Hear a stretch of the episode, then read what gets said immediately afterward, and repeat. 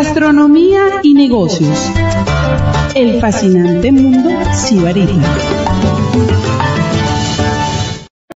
Yo tengo profesionales que son mi referente en el sector en particular. En el caso de este invitado, siempre que quiero saber algo sobre el sector de las franquicias, lo ubico y me enseña además que tiene un programa de radio todos los lunes por la señal de TNO Radio y siempre amplía e invita a los hombres y mujeres que apuestan a la expansión gracias al modelo de franquicias.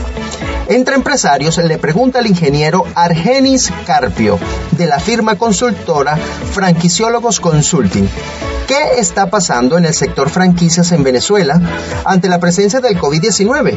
Argenis, bienvenido amigo a tu casa entre empresarios. Saludos, Junior Almerar y su proyecto Entre Empresarios. Mi nombre es Argenis Carpio, socio director de la firma consultora Franquiciólogos Consultores, ok, consultoría de expansión de negocios, franquicias, etcétera. El estatus de las franquicias en Venezuela actualmente, en tiempos de COVID, eh, bueno, hay ganadores y perdedores. Indudablemente la crisis sanitaria COVID-19 eh, nos conduce indefectiblemente a una crisis económica a nivel mundial. Venezuela no escapa donde muchas marcas internacionales y pymes, pequeñas, small business, pequeños empresarios, pequeños negocios han tenido que cerrar sus puertas. Lamentablemente no abrieron y no van a abrir.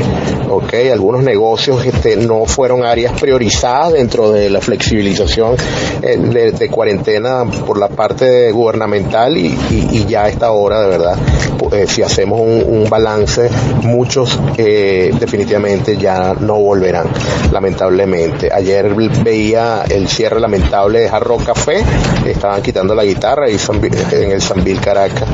Y bueno, como eso, Domino's Pizza, en fin, este, hay un daño, hay un daño, hay una pérdida, de verdad, marcas emblemáticas que estuvieron siempre en Venezuela, hasta esta hora ya lo estuvieron y ya no volverán, pues no sabemos si en un futuro próximo. Los ganadores son estos empresarios, estos emprendimientos, estos surgimientos, eh, eh, producto de la pandemia, producto de la cuarentena, este, para, no son secretos para nadie que eh, eh, el, delivery llegó para quedarse, este, han surgido marcas venezolanas, las marcas internacionales de delivery como Uber Eats, por ejemplo, no habían logrado llegar, pero surgieron marcas acá locales, este, Yumi es una, eh, Dingo es otra, producto del distanciamiento social que la gente no puede salir, este, los negocios no pueden atender comensales en caso de la restauración, las gastrofranquicias y tuvieron que verse obligados a, recurrir al delivery. Este, la transformación digital también tocó las puertas, no, nos llegó de sopetón producto de la pandemia y sí, muchos tuvimos que reconvertirnos a, digitales, a teletrabajo y bueno, eso ha sido oportunidad de negocios también para unos otros, ¿ok?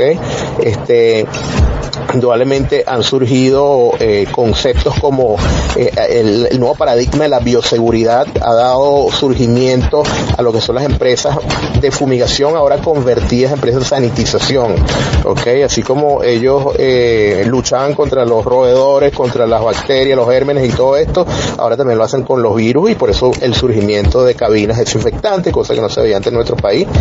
Y bueno, es una oportunidad de negocio para algunos. En fin, este es un balance, yo lo veo equitativo de pérdida y ganancia, que la idea es verlo siempre con buenos ojos, no ver el vaso medio vacío, sino medio, lleno.